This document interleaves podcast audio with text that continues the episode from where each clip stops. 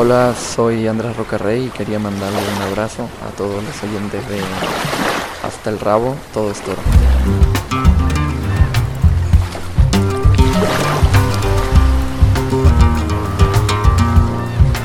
Hasta el Rabo, todo es toro, con Cándido Martínez y Manolo Guillén. Estas olas que suenan de fondo son probablemente de las últimas olas de este verano. Un verano que parece estar diciendo adiós con esta alerta roja por fuertes lluvias que hemos tenido este fin de semana y que se ha llevado por delante un montón de festejos. Pero no se preocupen que no nos hemos quedado sin material. Ha habido mucha molle, mucha madre para contarles en el episodio de hoy. Hoy además vamos a tener el honor de recibir a un maestro de la talla del gran Manolo Molés. No hace falta que se lo presente yo a ustedes porque todo el mundo sabe que estamos hablando de un auténtico número uno en los medios de comunicación. ¿Saben cuántos oyentes tuvo el programa Los Toros de Manolo Molés? En la cadena SER, emitiéndose la noche de los domingos al lunes, de 1 a 3 de la madrugada. Más de un millón de oyentes. Un auténtico orgullo que el maestro atienda hoy nuestra llamada. Tuvo mucha relación con José Antonio Martínez Uranga, José Antonio Chopera, Choperita, que nos dejaba estos días pasados y seguro que Manolo Molés nos cuenta muchas cosas de aquella época del toreo que vivieron juntos. Sean pacientes porque antes de eso vamos a desmenuzar como siempre las notas más interesantes de lo que está pasando en torno a la fiesta de los toros en estos días. Por eso saludamos ya a mi mano derecha en este podcast, a Cándido Martínez. Cándido, ¿qué tal? Bien, Manolo, aquí estamos, un día más hablando de toros contigo.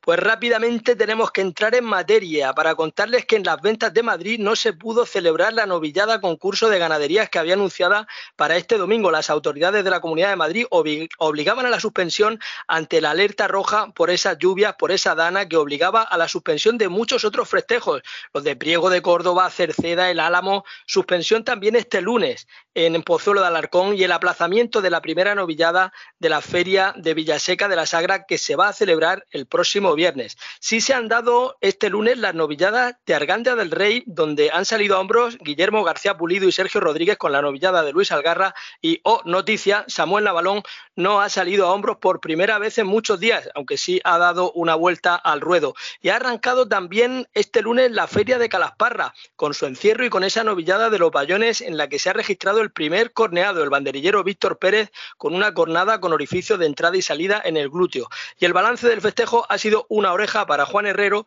y senda vueltas al ruedo para Jorge Molina y Inés Romero. Y entre tantas lluvias torrenciales, un chaparrón, el chaparrón de triunfos consecutivos que conseguía Fernando Adrián en estos últimos días. Es que literalmente ha arrasado. Llevaba sin ponerse el traje de luces dos meses y medio desde el 17 de junio, que abría por segunda vez esa puerta grande de Madrid, y en cuanto le han puesto, ha aprovechado para arrollar literalmente. Es muy difícil hacer lo que ha hecho esta semana porque ha salido a hombros en todos los festejos en que ha toreado. El domingo anterior lo hacía en Arenas de San Pedro, el lunes en Cuenca, el jueves en Cuellar, el viernes en Palencia, donde entraba en sustitución del mismísimo Morante de la Puebla y conseguía indultar un toro de Zacarías Moreno, este Fernando Adrián. ¿Dónde le pueden ver próximamente? Pues el jueves está anunciado en Valladolid, el viernes torea en la Feria de Albacete, el sábado San Martín de Valdeiglesias, el martes próximo Navalcarnero, un suma y sigue de un torero cándido que al final ha demostrado que lo suyo no fue casualidad, que esos zarpazos que había dado en Madrid y ese castigo al que le ha sometido el sistema durante toda la temporada, durante todo el verano, ha sido una auténtica injusticia.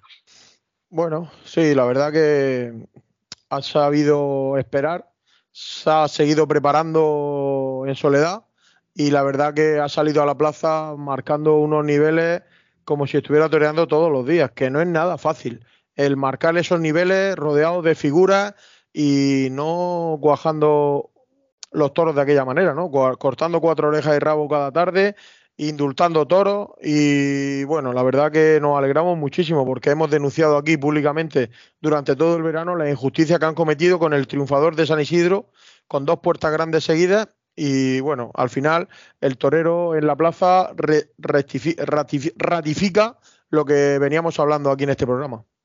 Y al final, como hasta el rabo todo es toro, como tú decías, ha sabido esperar y al final estaba lo mejor de esta temporada. Todavía le queda un tramo final de temporada muy interesante con este mes de septiembre y lo que pueda aterrear en el mes de octubre y habrá que estar muy pendiente a lo que haga ese Fernando Adrián. Y otro que ha triunfado con fuerza estos días ha sido Esaú Fernández, que indultaba un toro de Fuente Imbro en la corrida televisada por Canal Sur este domingo desde Utrera. El toro había sido rechazado en Bilbao y se lidiaba finalmente en esta corrida mediática de Utrera donde se le perdonaba la vida. ¿Quién mejor que el propio Esaú para contarnos cómo vivió ese festejo desde Utrera? Esaú, muy buenas, cuéntanos. Muy buenas. Pues bueno, pues la verdad que, que ha sido una faena pues muy bonita, muy apretada, muy por abajo, exigiéndole mucho al toro que, que donde lo daba, ¿no? Y, y la verdad que, he disfrutado mucho con el toro, lo toro con la mano muy baja, la muleta muy rastrera.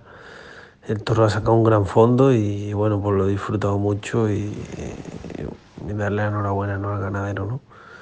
Y el segundo toro, pues bueno, no me ha permitido un lucimiento como, como el toro del indulto, pero, pero bueno, me ha dejado pegarme un arrimón y, y la pena que se me ha caído la espada pero, pero la verdad que, las sensaciones de la tarde pues muy buenas, ¿no? Yo creo que, que ha sido un paso adelante más y, y, bueno, tenemos que seguir trabajando y mejorando cosas y bueno, pues para adelante.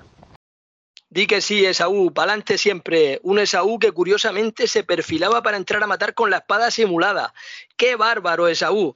Y hasta aquí los secos buenos del festejo. Los secos menos buenos son los que protagonizó el ganadero, como todos ustedes ya saben, Ricardo Gallardo, que muy impulsivo él, llegó a invadir el ruedo durante la faena del indulto. Yo creo que fue en un gesto de total naturalidad, sin querer nada de protagonismo ni nada de eso como si hubiera estado en un tentadero. Vamos, lo que ocurre es que la autoridad no puede permitirlo y le han tenido que sancionar. Pero lo peor vino acto seguido, cuando le dijo esto que van a escuchar ustedes a la periodista Noelia López, que cubre magistralmente los festejos desde el callejón, todos esos festejos que retransmite Canal Sur Televisión. Hemos obtenido el audio de lo sucedido y de la fantástica retransmisión que hacen los compañeros de Canal Sur y aquí se lo ofrecemos para que puedan juzgar ustedes mismos. No se escucha muy limpio porque el público estaba gritando enfervorecido pidiendo ese indulto del toro, pero les va a servir para que nos hagamos una idea. Escuchen, escuchen a Ricardo Gallardo junto a la periodista Noelia López. Aquí estoy con, con Ricardo Gallardo, ganadero, está pendiente de la decisión de, del presidente sobre este gran toro, Ricardo. ¿Qué se lo llevaría al campo? A ti te voy a decir yo al campo. A mí no, sí, está todo el, prácticamente todo el público. Eso, eso va a estar muy bien. Esaú ha estado muy bien, pero Ricardo Gallardo en esas declaraciones no ha estado lo más acertado. Las redes sociales han ardido, se ha convertido en trending topic no está bien lo que le dijo el ganadero, no es lo más correcto, y más en un contexto como en el que estamos con lo de Rubiales en el Mundial Femenino, que muere de éxito y se toca los genitales y la segunda secuencia es el beso forzado a Jenny. El caso de Ricardo puede ser también un poco de muerte de éxito y también es curiosamente en dos tiempos. El primero es lo de pisar el ruedo como Pedro por su casa y el segundo acto viene el momento en el que de alguna manera se sobrepasa con la periodista. No era lo correcto ni lo más procedente y revisando las palabras una a una tampoco sé yo si este tema va a tener mucho más recorrido o no, pero queríamos contárselo con el sonido del directo de Canal Sur porque es bastante elocuente y ya cada cual que saque sus propias conclusiones. Cándido, hay que ver qué fácil que es en un momento de desbordarse de pasión eh, generar una polémica innecesaria. Eh, es que, ¿sabes lo que pasa? Que hay momentos de, de emoción que, que, cometemos los humanos errores, eh, como puede ser el beso forzado o no forzado de Rubiales, que no lo sabemos, ¿vale? Y, y, lo de Ricardo Gallardo, pero lo que quiero decir es que hay momentos de, de emoción que, que, personas como en este caso Rubiales o Ricardo Gallardo, pues no deben de cometer ese tipo de errores, ¿no? Porque estamos ante una señora Noelia López, que es una profesional súper educada, que te pregunta sobre un indulto de, del toro, de si te lo quieres llevar al campo, entonces, pues lógicamente, eh, yo creo que el subconsciente le falla y, y, y, dice lo que, lo que acaban de escuchar todos nuestros oyentes, ¿no?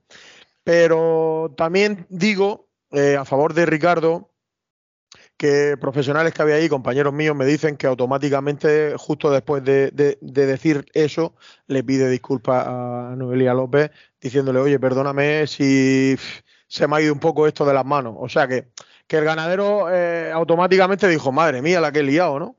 Y, y, dijo, oye, perdóname. Eso es lo que me cuentan. Entonces, pues bueno, yo creo que somos humanos y estamos en el en el derecho de equivocarnos, ¿no? Lo que está claro que, que tenemos que tener un poquito de... Mm, hay que saber dónde está cada uno y en el momento que está cada uno, ¿vale? Eh, el torero tiene que saber dónde está y cuando está en una plaza de toros tiene que saber las cosas como las hace. Y bueno, lo de Saúl con el tema de la ayuda simulada, entrar a matar al toro y tal, pues bueno, son detalles que, mm, que a toro pasado pues le puedes dar más o menos importancia.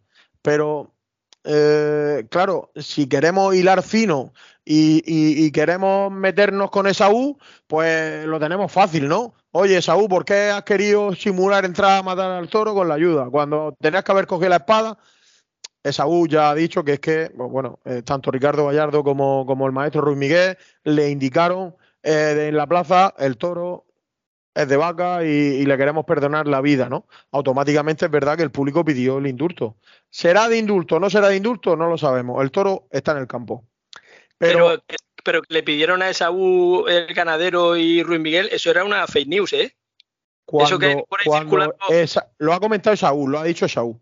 Ah, lo ha dicho el mismo. Cuando Esaú va a coger la espada, si, si recuerda la retransmisión, miró hacia el maestro Ruiz Miguel y el maestro Ruiz Miguel se ve en las imágenes como le dice, no lo mates, no lo mates, no lo mates. No obstante, si es que el maestro Ruiz Miguel a mitad de faena le dijo a, Enrique Romero, el toro es de vaca.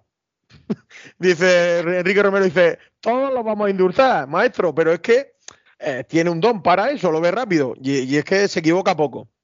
a su vez, Ricardo Gallardo también le dice a, a Esaú, no lo mates que el toro lo quiero. Pues claro, Saúl también, ponte en el lugar de Saúl. La gente pidiendo el indulto. El ganadero que no quiere que maten al toro. Ruiz Miguel diciéndole que el toro es de vaca. Pues claro, Saúl va a coger la espada y le dice al mozo de espada, no, déjame otra vez la ayuda, porque el mozo de espada le tenía que preparar la espada. y cogió otra vez, le dijo, dame la ayuda. Que te comenté yo a ti viendo la retransmisión, digo, Manolo, ha cogido otra vez la ayuda. Y, y claro, pues, tenía la ayuda y Esaú, en vez de coger y ir a por la espada, dijo, pues aquí con la ayuda mismo me apaño porque me están pidiendo el indulto, porque él lo vio claro que le iban a, le iban a indultar el toro, ¿no? Total, al final, la importancia la tiene o no la tiene según la importancia que le queramos dar. Lo que, lo que realmente tenemos que, que, preocuparnos los aficionados, que otro toro ha ido al campo, un toro que, que fue muy buen toro, de indulto o no, pues no lo sé. Eh, si te pones muy meticuloso, pues le, le sacan mil defectos para que no sea indulto. Pero bueno, Saúl estuvo sensacional otra vez más. Eh, hay que buscarle el mérito que estuvo el torero de, de, bajarle la mano al toro, de empujarlo por abajo, le pegó una serie de muletazos extraordinarios. Cada torero tiene su corte y hay que respetarlo. No podemos entrar en que uno me gusta más que otro. Eh, estuvo sensacional con el toro y lo indultó. Con el toro de, Sanlúcar de Barramera estuvo sensacional, lo indultó. Y hay que respetar a los toreros que se ponen delante. ¿Te gustará más o te gustará menos? Y en ese momento es fácil decir, no, es que ese toro en Bilbao, porque el toro eh, había estado en Bilbao y al final lo rechazaron, ese toro en Bilbao lo hubieran indultado. No, no, ese toro no se hubiera lidiado en Bilbao, pero es que en Bilbao se pierden con esta manía de que en las plazas de primera se haya sacado el toro de tipo desde hace ya 20 o 30 años y mm. los toros sean auténticos elefantes los que se lidan en ese tipo de plazas, pues al final donde hay más juego y donde hay más entretenimiento y donde se puede disfrutar de la bravura en su máxima expresión es en festejos como este, donde se lidian toros a modo, aunque la corrida era muy seria, la corrida ya tenía por, delante una cara. Eh, por abajo, bien hecho. Cuando salió el toro nos encantó el toro. Correcto. Lo, vimos bien hecho, colocado, con su carita colocada, un toro con presencia de plaza de segunda, pero, hombre, ni, no mucho menos de primera, porque un toro de plaza de primera es otra cosa, pero la verdad que, que el toro fue extraordinario, fue un buen toro, Esaú estuvo muy bien con el toro, hay que tener en cuenta y darle el mérito que tienen los toreros. Esaú cogió y se fue a la puerta a los chiqueros con ese primer toro. Eso para empezar. Y el que apostó por el toro fue Esaú Fernández. Luego el toro fue extraordinario, pero el que estuvo con el toro sensacional Y el que rompe el toro para adelante y el que está con el toro cumbre, es Saúl Fernández. Luego podemos entrar en que si uno le gusta más y otro le gusta menos, pero a mí lo que, lo que me gusta es respetar a los toreros. Se llame como se llame. Cándido y le arrastra la muleta por abajo, pone la muleta plana prácticamente contra la arena. Eh, aprovechó ese momento de viento cero que había en la plaza y el toro tuvo fondo para resistir esa serie de tanta exigencia. La apretó tela, la apretó tela la marinera. Te decía antes, mm. Cándido, eh, que medio te cortaba, lo del tema de, la fake esa que había circulado, diciendo a especie de, como una especie de comunicado oficial del matador de toros de Saúl Fernández, eh, indultador de toros, eh, mm, el toro de Fuente Imbro no servía absolutamente para nada, pero entre Ricardo Gallardo, Carmelo García y el maestro Ruiz Miguel me convencieron para no matarlo, me pagaron una, bueno, escúchame, la gente al final tiene mucha imaginación, se lo pasa muy bien, pero hay que avisar que este tipo de mensajes son una face, son un bulo, son una broma y bueno, pues hay que entenderlo todo, ¿no? A todo hay que sacarle punta, pero bueno. Eh, continuando con esta corrida, en esta corrida no solamente toreaba Esaú, los otros cuatro toros de Fuente Imbro fueron lidiados por Francisco de Manuel y Borja Jiménez, que salieron también por la puerta grande. Además, Borja Jiménez estuvo muy requete bien otra vez más y ya van no sé cuántas veces. Y además, Borja Jiménez, que venía de triunfar la otra noche sin salir a hombros, pero estuvo muy, muy bien en la corrida nocturna de Illescas en la que no le funcionó la espada otra vez y ese día el que sí triunfó y sí salió por la puerta grande fue el gaditano David Galván, que lleva una magnífica temporada, esta vez con esa corrida de toros de Payarés. Y después de lo que hemos comentado de Fernando Adrián, después de lo que hemos comentado de Saúl Fernández, hay que hacer hincapié también en la fantástica semana que ha echado Curro Díaz. Ha salido a hombros dos tardes consecutivas con toros de Victorino Martín. El sábado lo hacía en la plaza de Daimiel, en la provincia de Ciudad Real, en el festejo televisado por Castilla-La Mancha, y a través de esa gran ventanita hemos podido comprobar ese gran momento que atraviesa este torero de Linares que cortaba cuatro orejas del mejor lote, es verdad, pero cortó cuatro orejas a ley y es reincidente porque unos días antes había hecho lo propio también en la Plaza de Linares, había salido a hombros con esa corrida de Victorino Martín. El domingo a Curro Díaz se le truncaba la racha, paseaba una oreja en Zalamea la Real y no salía a hombros, donde sí salía a hombros Manuel Jesús El Cid con esa corrida de Oporne después de bordar una vez más el toreo. A ver si le echan cuenta al maestro de Salteras que está que se sale. Y también tocaba pelo en esa corrida de Zalamea la Real, eh, una oreja paseaba David de Miranda, que ya por fortuna se encuentra recuperado de las últimas complicaciones de la reincidencia de esos percances. Y estos días atrás se ha celebrado también la Feria de Palencia, donde han triunfado Fernando Adrián con ese indulto del toro de Zacarías Moreno, que ya citábamos antes, y esas cuatro orejas que paseaba Andrés Rocarrey de un lote de Núñez del Cubillo. En la corrida de rejones de Palencia salía a hombros Lea Vicen, pero el mejor rejoneo lo hacía Diego Ventura y el final de la feria era suspendido a causa de esas lluvias que les comentábamos al principio de este podcast. Unas lluvias que se llevaron por delante la alternativa prevista para Diego García en su feria de San Sebastián de los Reyes, una feria esta de la tercera donde han triunfado Francisco de Manuel con dos orejas de un toro de Polo Said y el rejoneador Sergio Galán en la corrida nocturna de rejones. Y en Valladolid el domingo tampoco se podía celebrar la corrida de rejones en la que debía haber tomado la alternativa el rejoneador Sergio Pérez, con Diego Ventura y Guillermo Hermoso en el cartel. Este festejo se va a celebrar, se ha aplazado para este próximo miércoles día 6. Y otros festejos que se han celebrado, pues de gran relumbrón, por ejemplo el de la Goyesca de Ronda, esa corrida tan especial con ese ambientazo, esa plaza llena y en la que Morante reaparecía infiltrándose antes del festejo en la muñeca, pero el día antes no había podido actuar en Palencia y de nuevo un Morante sin suerte en el sorteo en ronda. Tampoco es que tuviera mucha el peruano Rocarrey que paseaba una solitaria oreja, mientras Manzanares Cándido firmaba una de las mejores tardes de esta temporada particular de Manzanares, sobre todo una de las mejores después de haber salido de esa operación, de esa intervención a la que se tuvo que someter en el mes de junio. Salía a hombros Manzanares, cortaba esa oreja y oreja y en la misma plaza, por la mañana, en ronda, salían a hombros los rejoneadores Sebastián Fernández, Ferrer Martín y Andrés Romero, que ese mismo día batía el récord Guinness de participación en corridas de rejones en una misma jornada. Lo hizo por la mañana en Ronda y después en tres plazas más de Portugal, como las de Cuba y el Alentejo portugués, Aldeia da Foz por la tarde y en Montijo por la noche. Y más alternativas. Este fin de semana se han doctorado varios novilleros, han dado el salto al escalafón superior y se han convertido en matadores de toros, como Víctor Hernández, que tomaba esa alternativa en la feria de Alcalá de Henares y lo hacía en triunfo. le doctoraba el Fandi y en ese mismo festejo dejaba muy buenas sensaciones el testigo de la ceremonia, Javier Cortés, que cortaba una oreja pero daba una espléndida dimensión en la manera de torear de este Javier Cortés. Y otro que tomaba la alternativa este domingo era Alejandro Mora, el sobrino del maestro Juan Mora, que se doctoraba en la localidad francesa de Bayona, otro torero con un excelente corte cándido y al que todos los aficionados estamos esperando. Eh, salía a hombros junto a Manuel Escribano, que entraba en el cartel en sustitución de Luque, y como testigo tenía Alejandro Mora, como testigo a Emilio de Justo Cándido a Emilio de Justo, pero el maestro escribano tuvo un detalle de, llamar a Juan Mora y que, y que hiciera las veces de testigo de alternativa de su sobrino y que saltara al ruedo. Y estuvo presente y fue un gesto que a mí me gustó mucho. Yo ya eso ya lo he vivido en la alternativa que tuve la suerte de estar de Alfonso Romero, donde el maestro Pepín Jiménez llamó a, Alfonso Romero padre para que estuviera presente en la alternativa de su hijo junto al maestro Finito de Córdoba y son detalles de toreros que, que yo por lo menos lo agradezco muchísimo. Por supuesto que sí, son detalles de torerazos y de torería, esa de Manuel Escribano y esa, por supuesto, de Juan Mora que hereda a su sobrino Alejandro Mora, del que vamos a estar muy pendiente de lo que haga en su carrera, que empieza ahora como matador de toros.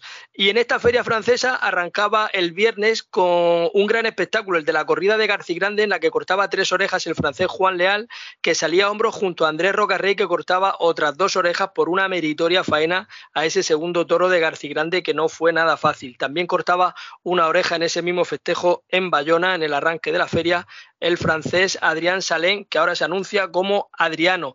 Y precisamente Daniel Luque, que le debía haber dado la alternativa a Alejandro Mora y no pudo hacerlo por estar convaleciente, tiene previsto reaparecer esta misma semana, el sábado, en la Goyesca de Arles. Ojalá que llegue a tiempo y que recupere pronto esa seguridad y ese nivel tan altísimo que venía dando a diario hasta que se cruzó en su camino aquel volteretón de aquel toro de Montalvo en el puerto de Santa María. Si lo consigue, habrá reaparecido en menos de un mes, no ya de la cornada que le echaba los intestinos fuera, sino de la fractura del peroné. Los futbolistas, ¿verdad, Antonio? Saben que ese tipo de lesiones tardan en curarse un par de meses como mínimo, pero los toreros son de otra pasta, Cándido. Qué pedazo de mérito. Ojalá que lo consiga y eh, volver a estar al mismo nivel. Yo entiendo que habrá que darle un compás de espera a Daniel Luque, que yo creo que él mismo, con el nivel de exigencia que tiene, no se lo va a permitir, ¿eh? que va a salir a, a topacanero. Bueno, como hemos visto salir a Fernando Adrián después de haber estado dos meses encerrado en el chiquero. Si reaparece con el peroné roto, operado hace menos de un mes, eso mm, yo creo que habrá saltado todas las alarmas de todos los médicos de la historia de la, medicina. Porque en menos de un mes que te operen de un peroné y que seas capaz de volver a torear con lo que lleva, conlleva ponerte delante de un toro, movimientos explosivos, mm, bueno, eh, es una locura. O sea, es una locura, no. Entiendo que tendrá un fisioterapeuta que le vende el pie de una manera especial, que le infiltrarán, etcétera, etcétera, etcétera. Pero bueno, no obstante, eh, está intervenido del peroné hace menos de un mes. O sea, es que mm, los toreros son de otra pasta, pero de otra pasta, pasta. Pues ojalá que llegue a tiempo con esa cita de Arles y después con todo lo que le queda por delante en el mes de septiembre. Y qué grande es la Francia Taurina. Allí también suena el himno francés al finalizar el paseillo, por ejemplo, en la plaza de Arles, donde viene su feria próximamente, y con qué pasión se canta allí el himno francés. Aquí en España, cuando suena el himno, me erizo un poquito en el peor sentido de la palabra, Cándido, porque el himno es uno de los símbolos de España y relacionar la tauromaquia con la simbología de España nos pone un poco en el punto de mira, sobre todo de los separados y estamos en pleno proceso de formación de gobierno. Y cuando se termine de conformar el nuevo gobierno Frankenstein este que está haciendo Pedro Sánchez con Puigdemont a la cabeza, o si no, díganme a qué narices ha ido Yolanda Díaz de sumar a entrevistarse con él a Bruselas, pues después de que Pedro Sánchez haya satisfecho todas las exigencias que le ha pedido Puigdemont, ¿habéis reparado en cuál puede ser la siguiente ficha del tablero? ¿Qué cosa no le ha pedido todavía que le puede sugerir en breve a Pedro Sánchez? ¿Pueden ser los toros? ¿Habéis pensado que tanto himno nacional no puede hacer más que despertarles todavía con más celo el instinto de acabar con los signos que más representan a España? Yo ahí lo dejo, pero yo me iría pensando mucho, Cándido, lo de evitar el himno de España en los toros y dejar de llamar a los toros la fiesta nacional, porque los toros no son solo de España, Los toros son una fiesta cultural de primer orden universal. Está extendido en países de habla hispana como México, como Colombia, como Perú, como Venezuela, como Ecuador, pero es que también está en otros países europeos en los que se goza de tanta salud como en Francia o en Portugal. Los toros son universales, Cándido. Totalmente de acuerdo. Hay que llevar cuidado con estas cosas. Estamos en un país, eh, ¿sabes lo que pasa? Que, en España vivimos muy bien. Y entonces, mm, de alguna manera, lo que está pasando en el tema político, que no me gusta ni hablar, porque a mí me da igual los colores, lo que me importa son las personas y, creo que estamos en manos de malas personas y eso es lo que me preocupa, ¿vale? No me preocupan los colores, porque si, si eres verde, como si eres azul, como si eres rojo, al final tienes que ser buena persona. Porque hay mm, mm, alcaldes del PSOE como en Calasparra, que apoyan los toros, y hay alcaldes del PP en otros sitios donde no apoyan los toros. Al final, eh, tenemos que, rodearnos de personas y sobre todo tenemos que tener un poquito de coherencia a la hora de, saber lo que queremos y lo que no queremos. Lo que no vale es todo. Y aquí el problema que tenemos en España, y, nos estamos saliendo un poquito de la línea editorial de este programa, es que eh, por gobernar nos vale todo. ¿Vale? Y si Puigdemont, el, el independentista este de, Cataluña, prófugo de la justicia, eh, pide un indulto para volver a España libre de pecados, pues se lo damos por tal de ser presidente del gobierno. Y eso no se puede permitir. ¿Dónde coño estamos? Y perdonadme por, por la palabra. Hombre, por favor, ¿dónde estamos? Tenemos que ser un poquito coherentes y no vale todo.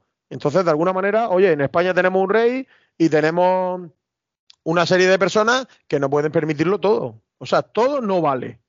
Y hay cosas, y hay otra cosa muy importante, y ya lo último que voy a decir de la política, no pueden valer, tienen que valer lo mismo los votos de los de Castilla-La Mancha como los de Barcelona, como los del País Vasco. Todos los votos tienen que valer lo mismo. No puede valer un voto más de un catalán que de un madrileño o, de uno de Murcia. No pueden valer lo mismo, porque al final tenemos el problema que tenemos en España. Y hasta ahí puede leer. Pues desde aquí un saludo para los oyentes que tenemos en este podcast, hasta el rabo todo toro en Cataluña, en el País Vasco, en cualquier parte de la geografía española y por supuesto en todos los países taurinos y no taurinos, que también tenemos el gusto de poder saludarles porque sabemos que están ahí detrás y nos escuchan semana tras semana. Pues ha habido toros, como decíamos en Francia, ha habido toros en otros países, va a haber toros en Portugal esta misma semana. Eh, para conocer esa grandeza de la tauromaquia, ahora tenemos que escuchar esa pequeñita pieza que nos trae Hilario Campoy esta semana en su sección El Paseillo por la Historia del Toreo, en la que va a citar a muchos otros países donde, aun con carácter tal vez exótico, se hayan celebrado festejos taurinos. Hilario, es tu turno.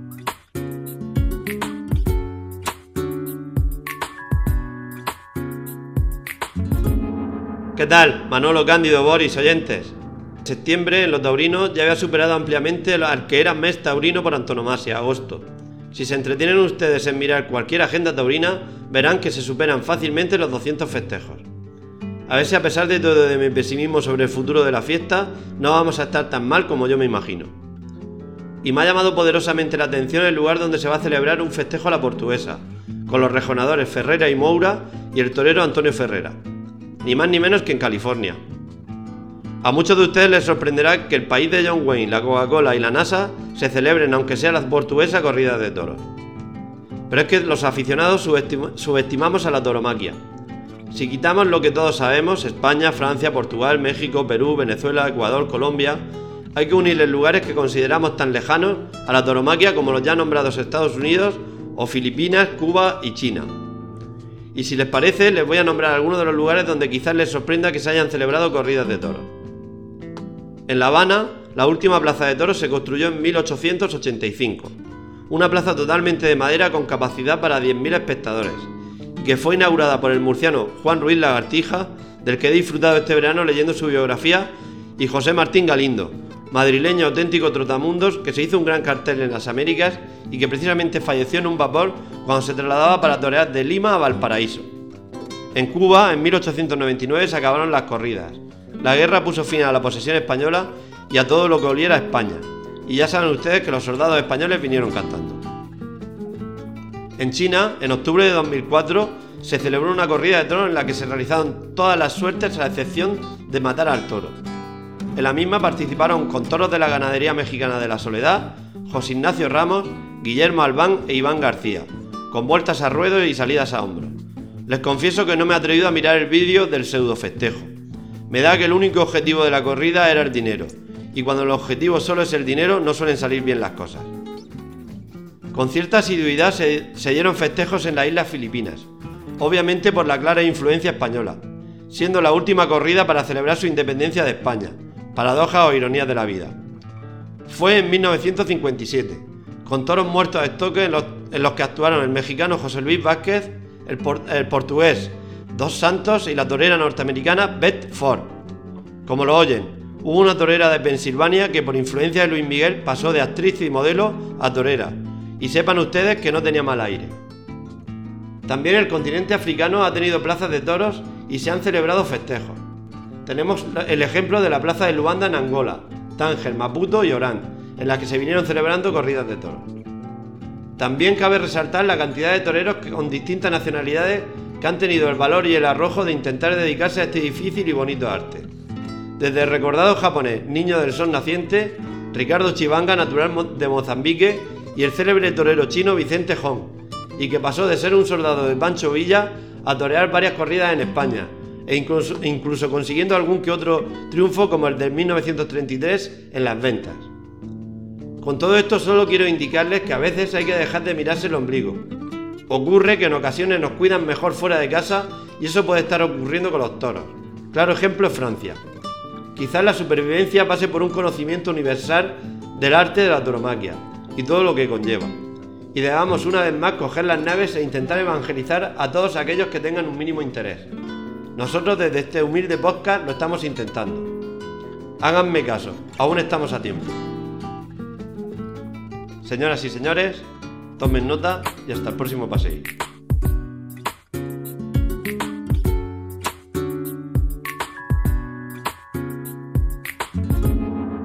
Tomamos nota, Hilario, tomamos nota es que son muchos los países donde la tauromaquia está vigente. Por ejemplo, en Perú. Y en Perú se han dado a conocer los carteles de la próxima Feria del Señor de los Milagros que se va a celebrar en el Bicentenario Coso de Hacho en Lima, Perú, que viene organizada por la nueva empresa que es el Consorcio América Taurina y en el que, como no podía ser de otra forma, es base el matador peruano Andrés Rocarrey. Un Rocarrey que se la verá mano a mano con el otro gallo del corral, con el otro peruano que anda ahí apretando y queriendo subir escalones también en la temporada española, como es Joaquín Galdós. Roca y Galdós actuarán mano a mano en Hacho en la corrida inaugural el día 29 de octubre. Al domingo siguiente actuarán Antonio Ferrera, Fandi, Ginés Marín y el 12 de noviembre finalizará la feria con la presencia de Sebastián Castella, Cayetano y Roca Rey. Pero la nota curiosa de esta feria es que a diferencia de otros años no van a poder ser importados toros de ganaderías españolas a tenor de las instrucciones indicadas por las autoridades peruanas en materia sanitaria, que según informa nuestro querido Pablo Gómez de Barbieri en el comercio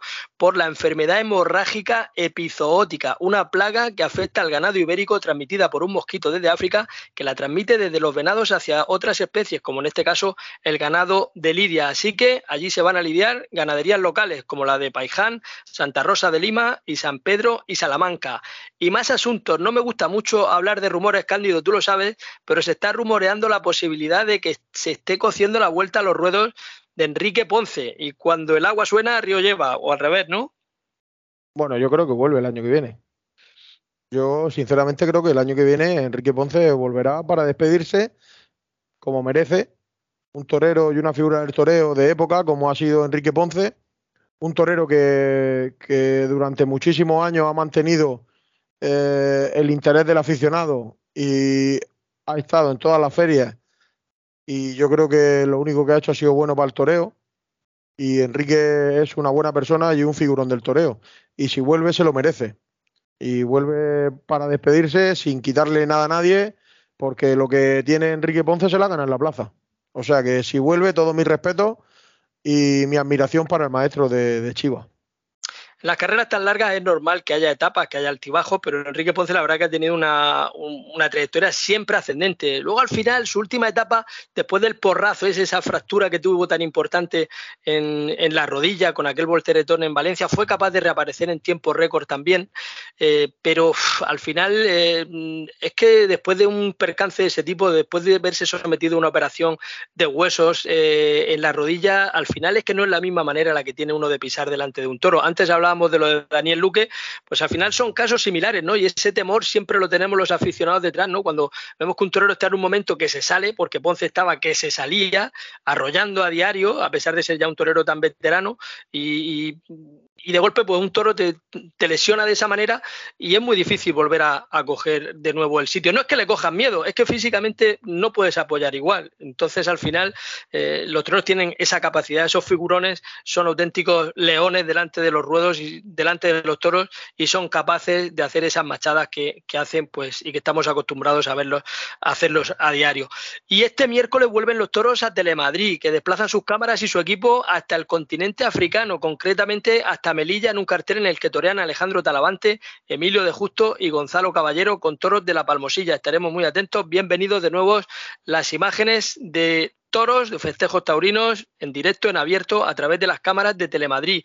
Y en Sevilla se está cociendo el festival que se va a celebrar el 12 de octubre, aunque podría pasarse al día 15 de octubre para poder contar con la presencia de Morante de la Puebla, que como todos saben, el día 12, el día del Pilar, está anunciado para actuar en las ventas de Madrid. Lo contaba Jesús Bayor en ABC, aunque yo soy más partidario de celebrarlo el día 12 de octubre, porque además en la capital hispalense se celebra ese día como un día grande de fiesta y al rebufo de esa festividad siempre se han conseguido grandes entradas en este festival a beneficio de las distintas hermandades sevillanas. Y se han hecho oficiales, Cándido, también los carteles de la Feria de Zaragoza, donde va a haber dobletes para Morante y doblete para Sebastián Castella.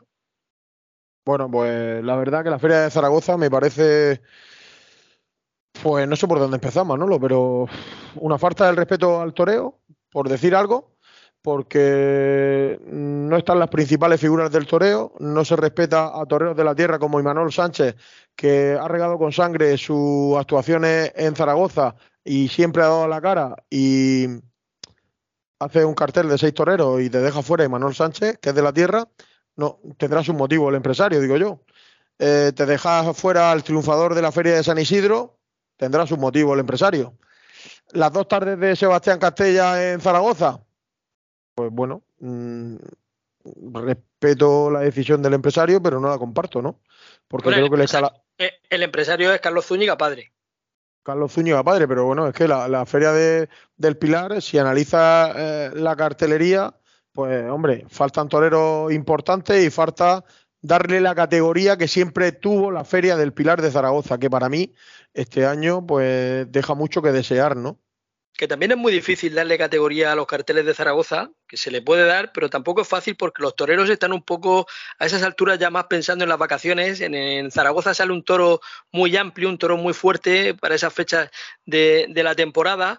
Además, eh, la presidencia es eh, un tanto demasiado exigente, quizá rozando lo hostil, y entonces, pues al final, pues los toreros prefieren a lo mejor terminar la temporada en Jaén que en Zaragoza, que sale un toro más a modo, con una afición un poco más amable, y luego también está la moda de otros toreros, que esa moda la trajo José Tomás, de no llegar nunca a terminar la temporada en Jaén y Zaragoza, de terminarla mucho antes, de cortar antes de tiempo, y después otros toreros, pues de la actualidad, pues lo están secundando, ¿no? Eh, sabemos que Juli termina antes, bueno, además de que se va a retirar, pero, pero ha decidido retirarse antes, no llegar a esas fechas en activo. Eh, también eh, Andrés Rocarrea ha decidido cortar antes porque luego enlaza enseguida con la temporada americana. Bueno, al final todo muy respetable, pero, es difícil. Manolo, perdóname, pero vamos a ver, han decidido terminar antes porque no lo han contratado para Zaragoza. Sí, o porque han querido no ir a Zaragoza, que también es probable. Mm, bueno, pero yo eso no lo he escuchado por parte de Juli ni Rocarrey. Lo que está claro es, que eh, si tú en Zaragoza contratas a Roca Rey o a Julián López del Juli y le das el sitio que ellos merecen como primerísimas figuras del toreo, porque si se retira de los ruedos una de las figuras más importantes del toreo de toda la historia, como Julián López del Juli, que ha triunfado en numerosas ocasiones en la Feria del Pilar de Zaragoza y que cada actuación que ha toreado Juli en Zaragoza ha sido un cartel de lleno de billetes casi todas las tardes, pues yo creo que merece una despedida con la máxima categoría que, que ese torero merece. ¿Que Julián decide retirarse antes? No lo sé por, algo, por algo habrá decidido retirarse antes porque, como tú bien dices, en Zaragoza pues ha cortado un rabo, que ha sido un hito histórico, ha matado varias veces corridas en solitario, ha hecho doblete en otras ferias, pero al final es muy respetable y cuando los toreros piensan no llegar a esas fechas eh, actuando es porque han decidido no ir a Zaragoza o porque no se les ha contratado en las condiciones que ellos pretendían. Y por cercanía, desde Zaragoza nos vamos a ir hasta Navarra a ver lo que nos trae el gran Boris Burillo esta semana en su sección Banderillas Negras, aunque esta semana le hemos visto por tierras murcianas y le hemos visto en persona, es de carne y hueso. Un placer, Boris.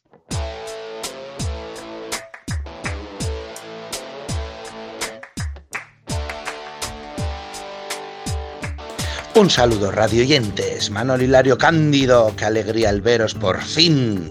Uno se monta una película y es todo al revés. El Hilario, un dicharachero de tomo y lomo y el Cándido parecía de mi valle, solo le faltaba la chapela. Me recordó a Perurena, en la rija Sozaile, que en la lengua más antigua de España significa levantapiedras. A gusto estuve, como a gusto estuve oyendo la semana pasada la entrevista a Sánchez Vara digno premio en Zaragoza con la de pala. Un cartelazo el día 12 en Zaragoza Co. Dios mediante. Por allí andaremos. Pero me falta el Juli. Y Manuel Sánchez. Una digna despedida del Juli en Zaragoza Co habría sido con palas. Y Manuel Sánchez se merecía un hueco sí o sí que hace una propaganda y una difusión por la tauromaquia que se lo merecía. La novillada de quintas también es muy atractiva. Recordar, radioyentes, que uno de los toros de la temporada fue un toro de quintas para Borja Jiménez en la Copa Chenel. ¿Y qué más, radioyentes? Se presenta un mes muy bonito en Nafarro. Sobrales, Raso del Portillo, Barciales, hoy, día de mi cumpleaños, novillada en Carasparra de Barciales, muy grande y muy seria para mi gusto. Pero ahí está el honor y la gloria. Los dineros me temo que no, pero el reconocimiento de la afición siempre. Y espero y deseo que les haga mejor tiempo que aquí en la manga, que llueve las de Dios. Y que haya buena taquilla, que esto se defiende con la afición en el tendido. Que Calasparra tiene en su feria el elenco de ganaderías más atractivo de todo el orbe taurino. Hilario, Manolo, Cándido, cuando escribas tus memorias vas a parecer el cosío radioyentes, en la manga siempre. ¿Cómo te gusta la manga, Boris? ¿Cómo te gusta? ¿Y dónde está la manga del Mar Menor? En la región de Murcia, ¿no? Pues nos da la entrada a las noticias de la región de Murcia el maestro José Ortega Cano. Hola, soy José Ortega Cano y quiero mandar un saludo a toda la afición, hasta el rabo todo es toro. Escucharlo.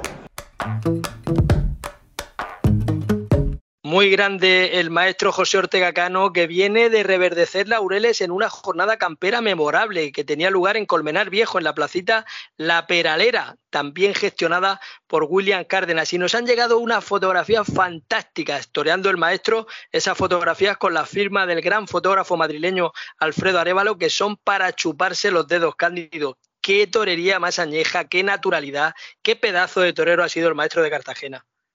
Qué embroque, qué foto, ¿eh? Cómo nos ha recordado en sus mejores tiempos. Es que despliega esa torería, ese torero de toda la vida que no pasa de moda nunca y nos alegramos muchísimo de verlo haciendo lo que más feliz le hace, ¿no? Que es torear. Yo creo que él necesita eso para vivir y creo que el otro día recuperó 10 años más de vida después de hacer lo que hizo y nosotros hoy viéndolo, la verdad que nos hemos emocionado muchísimo y muy, estamos muy felices, ¿no? De ver al maestro que, que ha sido feliz por un rato el maestro está joven, pero es que en diciembre cumple, si Dios quiere, 70 años. O sea, todos los respetos, máximos respetos a un figurón máximo del toreo como ha sido el maestro José Ortega Cano. Y la Feria de Murcia ha sido noticia doblemente. Primero, porque se ponían las entradas a la venta en la taquilla física de la plaza con largas colas. Y segundo, o elijan ustedes mismos el orden de la noticia que prefieran, porque se conocía también que el gobierno regional suspendía el espectáculo cómico taurino que se iba a celebrar en la feria y que finalmente no se va a poder celebrar para evitar ese estigma social de que los enanitos dejen de ser los bufones del rey. Así que la Feria de Murcia se va a celebrar con cuatro corridas de toros desde el próximo domingo día 10 al miércoles 13 y al otro domingo, el día 17 de septiembre, se pondrá broche con ese postre de la tradicional corrida de rejones. Como entrante, este próximo domingo, Emilio de Justo, Ginés Marín y Pablo Aguado con toros de Luis Algarra. El lunes, toros de Daniel Ruiz para Morante, Manzanares y Alejandro Talavante. El martes, Día de la Romería, Juli, Paco Ureña y Andrés Rocarrey con toros de Victoriano del Río. Y el miércoles, Rafaelillo, Daniel Luque y Jorge Martínez con toros de la Palmosilla en la corrida de la prensa. Hay buen ambiente para la Feria de Murcia, hasta donde se desplazan aficionados de toda España y de toda la región de Murcia, por supuesto, hasta de Cartagena, desde donde el Foro Cultural Taurino que preside Paco Vera fleta un autobús para acudir con sus socios y simpatizantes a esa corrida del martes de romería en que torean Juli, Ureña y Roca Rey con los toros de Victoriano del Río.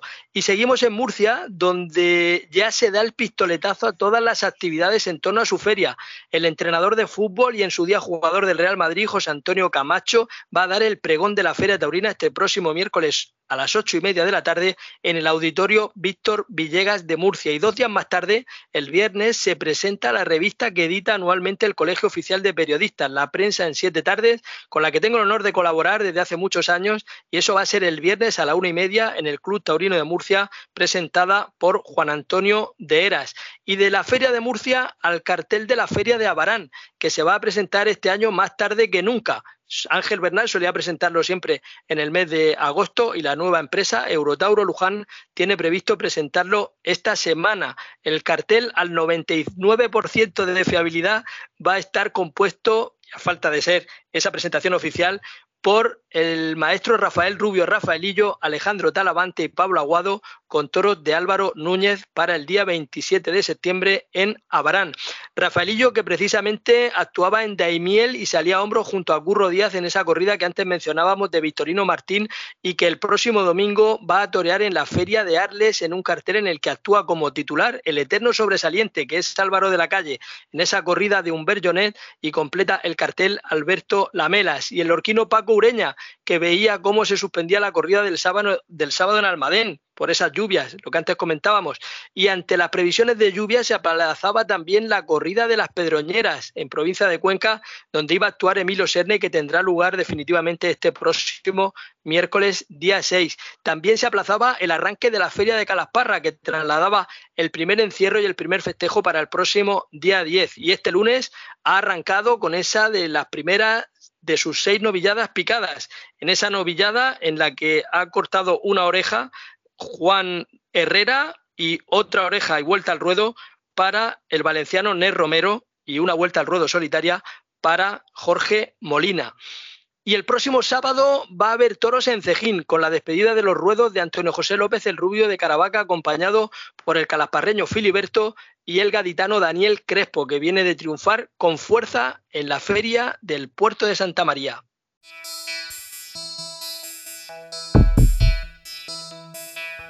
Y llegado este momento es hora de detenernos para hacer una llamada a un auténtico número uno de las ondas de la información taurina. Vamos allá, los que cantan bien por solear. Barça. Barça. Esta semana nos dejaba en San Sebastián a los 89 años de edad un apoderado y un empresario histórico como José Antonio Martínez Uranga. Y para glosar lo que ha sido su figura y su trayectoria, recibimos a toda una institución, a un maestro de la comunicación como es Manolo Molés, que además ha sido una de las personas más cercanas a la figura de José Antonio Chopera. Don Manuel Molés, qué alegría volver a oírte. Bueno, pues, por supuesto, ¿no? Y, escucharos a vosotros, a vosotros, también me da mucha alegría. Y, bueno, pues la pena es que haya fallecido un hombre que yo le tuve mucho cariño y, hizo las cosas eh, bien, fue un taurino muy taurino, un taurino que, que eh, en mis principios, cuando yo llegué al mundo del toro, me lo encontraba pues eh, muchas plazas importantes, sobre todo porque él estuvo con Paco Camino, ¿no? Y Paco Camino tuvo unas temporadas realmente espectaculares y eh, pues a mí me daba mucho gusto el hablar, hacer entrevistas con este tipo de personajes. Y lo bueno es que al final nos hicimos muy amigos. José Antonio Chopera, que falleció, como todo el mundo sabe, hace muy poquito, y la verdad es que le tuve un cariño grande él también me llamaba eh, de cuando en cuando para contarme cosas, para contarme cómo, cómo se encontraba, cómo se sentía. Eh, bueno, pues porque había ido perdiendo seguridad y también eh, se quedaba en casa. Y sin embargo, bueno, pues lo que, lo que no puede nadie negar es que ha sido uno de los mejores apoderados que ha habido eh, ha tenido muchísima gente, ha tenido, fíjate, lo de Pago Camino es algo realmente espectacular, porque era un Pago Camino de una época eh, y un momento en el que fue una figura eh, con mando en plaza, ¿no? Y el niño de la Capea, y Francisco Rivera Paquirri, y Manzanares, y Damaso González, y José Luis Galloso, y Esplá, y el Litri, y Amado Hijo, en fin, un montón de, gente, de, toreros que estuvieron muy cerca de José Antonio Sopera y por tanto, bueno, pues eh, la verdad es que, que hay que hay, muchos recuerdos de, él que además de todo eso, pues lógicamente también eh, fue ganadero. Eh, yo creo que fue un poco de todo en el mundo del toro. Fue ganadero también, como dices, y también gestionó, entre otras muchas plazas, la Plaza de Madrid entre 2015 y 2016, entre muchísimas otras, Manuel. Sí, el, el, Madrid, Zaragoza, Salamanca, Valladolid, Badajoz, eh, Gijón, a ver si me acuerdo más, Albacete, Valencia, Burgos, Santander y la Plaza de las Ventas. O sea que, la verdad es que. Y, bueno, y también apoderó, lo nombrábamos antes, a Pau Camino, Unión Capea, Paquirri, Manzanares, eh, Damaso. O sea, la verdad que, que, fue muy intenso en todo lo que hizo, aunque él, de verdad, en los últimos tiempos, pues, con quien estuvo, de verdad, fue con Paco Camino. Y te iba yo a comentar que, que, esa época del toreo, bueno, que tú la has vivido de, primera mano, no te la han tenido que contar, qué distinta era también a la época actual que vivimos, ¿no? Sí, es una, es una época brillante, ¿no? Sobre todo porque tiene matices eh, muy, muy espectaculares. O sea, de repente aparecen un tipo de empresarios que tienen fuerza y que son capaces de, hacer pues unos carteles importantes. Y luego también la presencia de, un montón de, toreros eh, muy muy interesantes muy variados muy personales porque fíjate la, diferencia que había entre Camino y Capea con Paquir y Manzanares con Damaso y Galloso con Esplaya y el Tite con Amado Hijo y, y cualquier otro o sea que, que la verdad es que, que había mucha variedad en una época es una época muy atractiva, sobre todo por eso, ¿no? Porque en el tema de, toreros eh, hay toreros muy importantes, pero mm, incluso son diferentes eh, la mayor parte de ellos. Y eh, en el mundo de los empresarios, pues también es cierto que ahí aparecen nombres y personajes que recordamos a lo largo y ancho de, la historia. Por tanto, ha habido mucha, mucho movimiento ¿no? y, mucha variedad en, estos últimos años en, digamos, lo que son los eh, empresarios o los mandamases un poco de, del mundo del toro. Y lo más importante, eh, porque si no estuvieran ellos no, no habría nada, es que hemos visto ganaderías importantes y toreros importantes. Porque sin ganaderías importantes y toreros importantes, sobra todo. Y luego esa visión, Manuel, que él también te aportaba, dices que hablaba bastante con él en, esta última época. Eh, hasta el año pasado incluso él intervenía con, contigo en el programa Los Toros, junto a José Luis Lozano, eran los dos sabios del toreo a los que consultarles qué es lo que estaba pasando, ¿no? Sí, pero eran dos sabios eh, que yo sabía que, que, uno, de ellos, uno de ellos tenía problemas y bueno, lamentablemente, lamentablemente ha fallecido y se fue. Y yo le tuve afecto, respeto, no, no, le, no le debía nada, pero eh, sí fue buen amigo en toda la historia, pues tuvo empresario, como empresario con eh, plazas y una persona con la que se hablaba a gusto y en el el caso de, de parte de Santa Sopera, en el caso de, Paco Camino, fue también otro de los personajes que, te quedan en el recuerdo. Y, en general, ¿no? Toda esa gente que tuvo eh, un papel de protagonistas eh, eh, fue atractivo y fue interesante y hombre, yo siempre ahí eh, hay un recuerdo muy, muy especial para un torero que a mí mm, me descubrió muchas cosas, que es el caso de, de Paco Camino, sin echar de menos a Capella, Paquir de Manzanares, a Damaso, su valor, eh, Galloso, Aspra, Litri, eh, Paco Camino eh, fue un punto de aparte. Oye, Manuel, y periodísticamente, ¿cómo lo hacíais vosotros en aquella época? Bueno, tú tienes el, el programa de mayor audiencia, la cadena SER, el programa Los Toros de Manolo Molés, eh, mm, para poder concertar entrevistas con todos estos protagonistas en, esta, en esa época en la que dependías de un teléfono fijo, de una cabina, de un bar, no como ahora que va todo el mundo con un móvil, con las redes sociales. Eh, ¿Cómo era un poco esa, esa aventura, ¿no? De, de poder contactar. Ahí, ahí, estaba el misterio, ¿no? Ahí empezaba otro mundo. El, poder meterlos, estuvieran donde estuvieran, en la parte de. Del mundo donde, donde, estuvieran entraban en directo en, en la radio, ¿no? Y de una, de una a tres de la madrugada. Sí, sí, una de las pero, pero eso había que hacerlo, ¿no? O sea, eso había que hacerlo y eso y todo, todo lo que le interesaba al aficionado es lo que había que hacerlo, porque muchas veces pensamos, no, porque lo que me apetece a mí lo cuento, no. No, lo, primero de todo es el, el, manojo de cosas que pasan, eh, que pueden ser un 20, un 30, un 40, un 50% de lo que puede pasar. Eso es lo que la gente está esperando y lo que la gente quiere. Y luego tú puedes añadir y adornarlo eh, con lo que queda. Pero con lo que queda siempre, nunca con lo que te has dejado atrás. O sea, eh, eso es importantísimo porque los personajes que sí han tenido influencia en, en, en el aficionado, eh, bueno, pues de, de ellos eh, quedan muchas cosas que hablar y la verdad que eh, han sido personajes muy atrayentes. Aquí ha habido gente corriente como pasa en todos los espectáculos, ¿no? Pero aquí hay un puñado de, de toreros y de empresarios y de ganaderos que ahora mismo te pones a hablar de ellos y, eres capaz de hacer un libro eh, con, con 40 personajes inolvidables, ¿no? Y, eso lo ha tenido la fiesta de los toros eh, y lo sigue teniendo. Tal vez ha bajado un tanto, eh, en aquel momento había un, número espectacular de, de, toreros, de empresarios, de gente con atractivo, pero yo creo que ahí queda mucho, ¿no? Queda todavía mucho. Y yo tengo mucha fe y mucho respeto siempre, además, a los ganaderos. Yo creo que, además, si, los ganaderos eh, no empieza esto, después de los ganaderos hace falta eh, toreros y hace falta empresarios.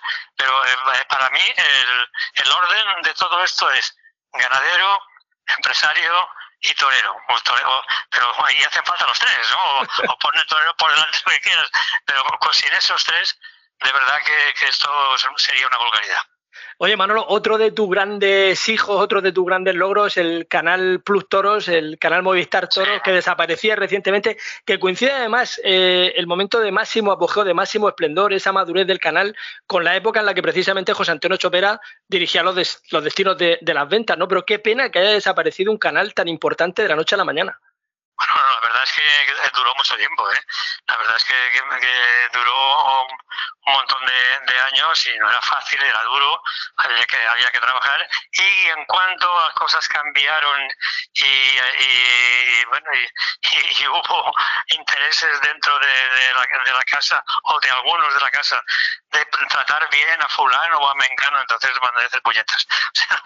O sea, desde, desde ese momento eh, me interesó más, ¿no? Pero eso es muy al final, porque eh, han sido muchos, muchísimos años los que todo el mundo ha sido feliz, y yo por supuesto, y el equipo por supuesto, y la empresa por supuesto, y, los eh, oyentes por supuesto, ¿no? Durante muchos años, y tenía que tener un final, pero bueno, pues eh, los finales normalmente no tienen nada que ver con lo que está deseando uno toda, toda la vida.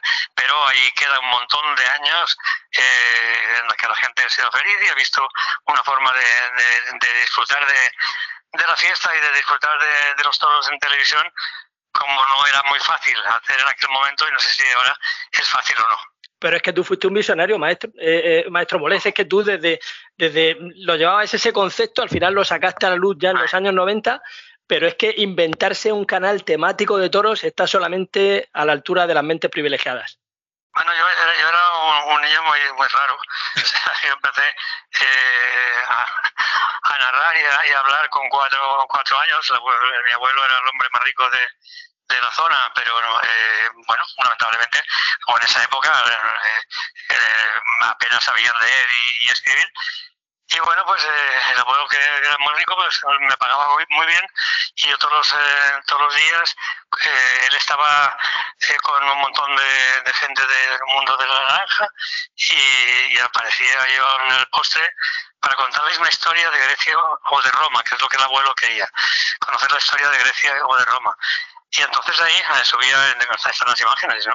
Eh, las, las tengo ahí, y me subía en una silla, tengo la silla preparada, y durante un rato les contaba historias de Grecia y de Roma y cosas así que, que bueno, que, que les encantaba y que les gustaba y que, y que lo aprendían. Y con todo eso, con todo eso, eh, lo, que, lo, que, lo que pasó, yo lo, lo pasé bien, pero eh, lo que sí hay que, hay que contar, porque es verdad, es que me llevaba una pasta el abuelo me llevaba un dinero importante, porque lo pagaba el abuelo y también los ocho o nueve comerciantes de naranjas que, comían siempre con el abuelo. El abuelo era el más rico, pero tenía un problema de las piernas, ¿no?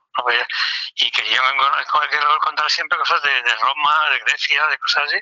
Y estaban el abuelo y los ocho eh, que, que compartían una comida eh, el abuelo sacaba eh, las perras primero y los demás también pagaban. O sea que empecé a cobrar de muy, peque de muy pequeño. Manuel, ¿y nuevos proyectos? ¿Algo que se esté cociendo que tengas debajo de la manga? Hay, hay, eh, yo te, te, te, hablo con sinceridad. O sea, eh, tengo eh, tantos proyectos en la cabeza como obligación de no hacer ninguno. O sea, es, es, verdad, no sé, yo creo que, que, he hecho ya lo que debía hacer y más, y me he pasado. A veces no, no, no me doy cuenta, digo, Dios mío, ahora mismo eh, he dado para hacer el, esto que no sabía ni, ni cómo se llamaba, el Twitter. El Twitter se ha convertido en, en una barbaridad de, de, de oyentes. Estará más o menos en cuanto 59.000, ¿no? Y eso, eso empezó hace cuatro días podría hacer más cosas, podría, pero, pero si me engancho, eh, mi vida estará otra vez eh, cogida de, de, la oreja del, del, tra del trabajo, que, que, lo amo, que lo siento, que lo vivo, que lo quiero y, de, y, y, y he disfrutado de, él. Yo le pido al trabajo que me deje disfrutar un ratito, ¿no? no yo, yo sé que, que, que es muy puñetero y que después me dice, ah, Manuel, vente para acá cuando, cuando me dice que, que, vaya, yo le digo, hombre, déjame, déjame un rato más. Y bueno, y ahí vamos, ¿no? Ahí vamos. Eh, un rato para uno y otro rato para otro. Pero la verdad es que, que esta profesión, que es muy bella, también es, eh, es muy dura, pues si, si, si tú lo que haces es las, cosas eh, por serio, por derecho, eh, pensando siempre en el público más que en, en otra cosa, ¿no? y sobre todo contando las cosas como son de un torero, de, de, un, de lo que sea, del mundo del toro, pero sin inventarte películas que no sean realidad, ¿no? Y si no mientes, eh, la gente está muy feliz. Si le cuentas las cosas como son, aunque venga uno y te diga, oh, qué palo me ha pegado, digo, no le he pegado ningún palo.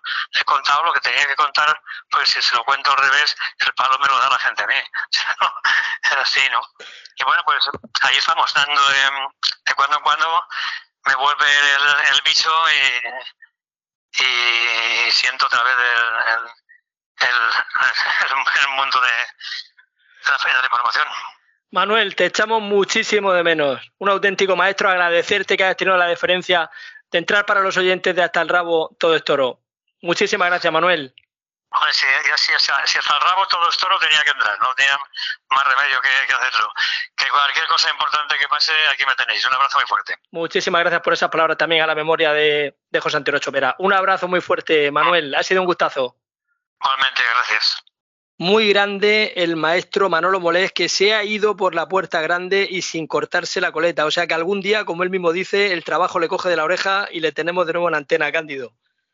La verdad que, ha sido un lujo, ¿no? Escuchar al maestro y, como siempre, con ese carisma, con esa sencillez, que al final es lo que le ha hecho ser el número uno. Y por supuesto que lo sigue siendo, ¿no? Aunque te ha dado una batería de titulares para desarrollarlo de, para mucho tiempo, ¿no?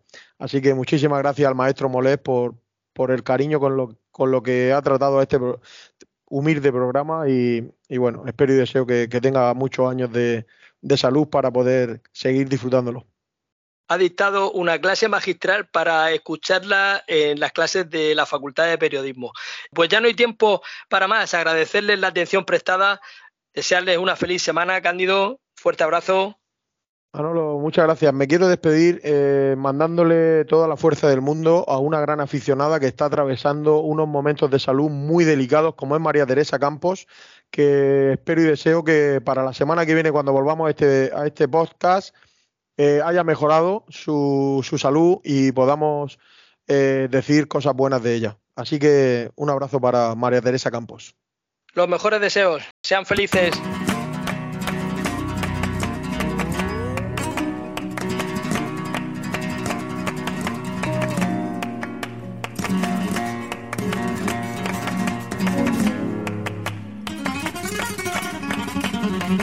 Hasta el rabo todo es toro, con Cándido Martínez y Manolo Guillén.